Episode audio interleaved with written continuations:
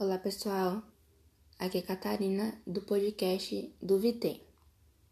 Bom, como vocês já sabem, houve uma interrupção no nosso calendário por conta dos últimos acontecimentos daqui do Brasil e eu senti a necessidade de vir aqui verbalizar a minha maneira, a minha arte, o que eu tô sentindo, o que eu senti e o que eu vi. É... O 7 de setembro realmente, como um bom baiano falaria, deu dendê. Mas as imagens proferidas por fotojornalistas, os vídeos foram suficientes para uma pessoa que não estava lá, como eu, uma pessoa que não estava lá, uma pessoa que não participou, sentir medo, angústia e até certo ponto raiva. Foi o suficiente. Pelas fotos, pelos vídeos e até mesmo pelas charges. E diga-se de passagem que esses artistas, os fotojornalistas e os chargistas estão desempenhando um papel fundamental nesse período que a gente está vivendo, nesse período atual do governo aqui do Brasil. Porque eles, além de representarem o que está acontecendo, a arte, por um momento, afaga alguns sentimentos nossos.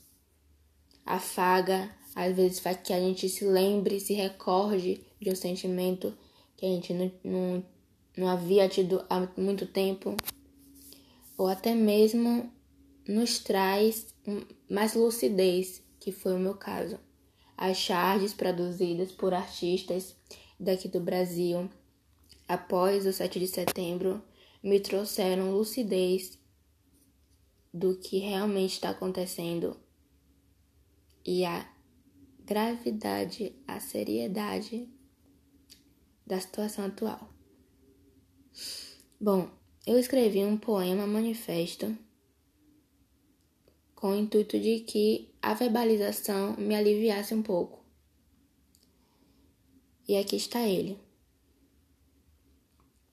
Vamos lá.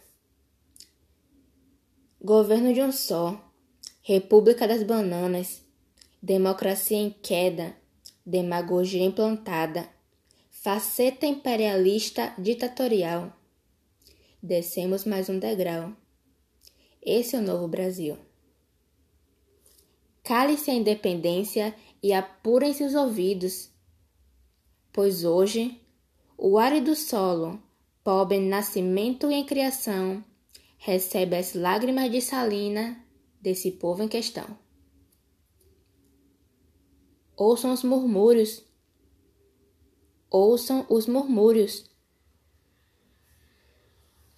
Se ontem o solo sedendo por água, clamor em cinzas por uma salvação, hoje o agricultor, o indígena, a mulher desamparada e a criança esquecida soluçam em coro pela pátria adormecida. Se não chove, o povo faz chover. Pelas lágrimas, pelas lágrimas e lamúrias da gente sofrida, que o caminho dos quinhentos mil ainda estende-se como a ponta de um funil. Contando, contando e contando é em conta-gota e está secando. Foi o que sobrou. Debaixo da terra foi onde tudo acabou e só sobrou terra. O velho calou-se. O Ipiranga não conta mais histórias.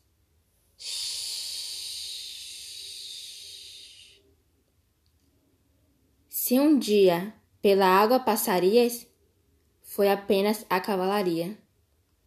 do grito pela soltura, pela morte, pela morte em seca agonia. Que Brasil é esse? Que Brasil é esse? Meu Deus, que Brasil é esse? Onde o bom morre e o mal vive, onde a nossa beleza é apagada, onde a violação da mulher é aceita e ignorada,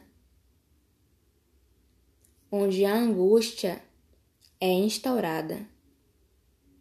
Que Brasil é esse? onde o guardião não lança flecha. Porque aqui não é mais floresta. Mas que Brasil é esse? Que Brasil é esse? Um Brasil onde um novo nascido não é mais bem recebido. Se nem és aparado, quanto mais doutor e cuidado. Que Brasil é esse? Que Brasil é esse onde a educação, a educação, ela é exclusiva e fadada. Porém, onde o povo vai para a guerra, ele veste a farda. Onde o garfo e a faca fazem solo, em frente à riqueza do agro e o suor do empregado. Quem é aquele que pela saúde é zelado, se até a saúde o cidadão é negado? Se tens livre-arbítrio, para que vacina no braço? Afinal, que país é esse, meu caro? Um país onde um vírus mortal não é o único que mata nossa gente, mas auxiliado por agentes. Meu caro, eu não quero mais viver nesse país. Eu não quero mais esse Brasil. Por isso, fica aqui, meu caro. Meu manifesto serviu.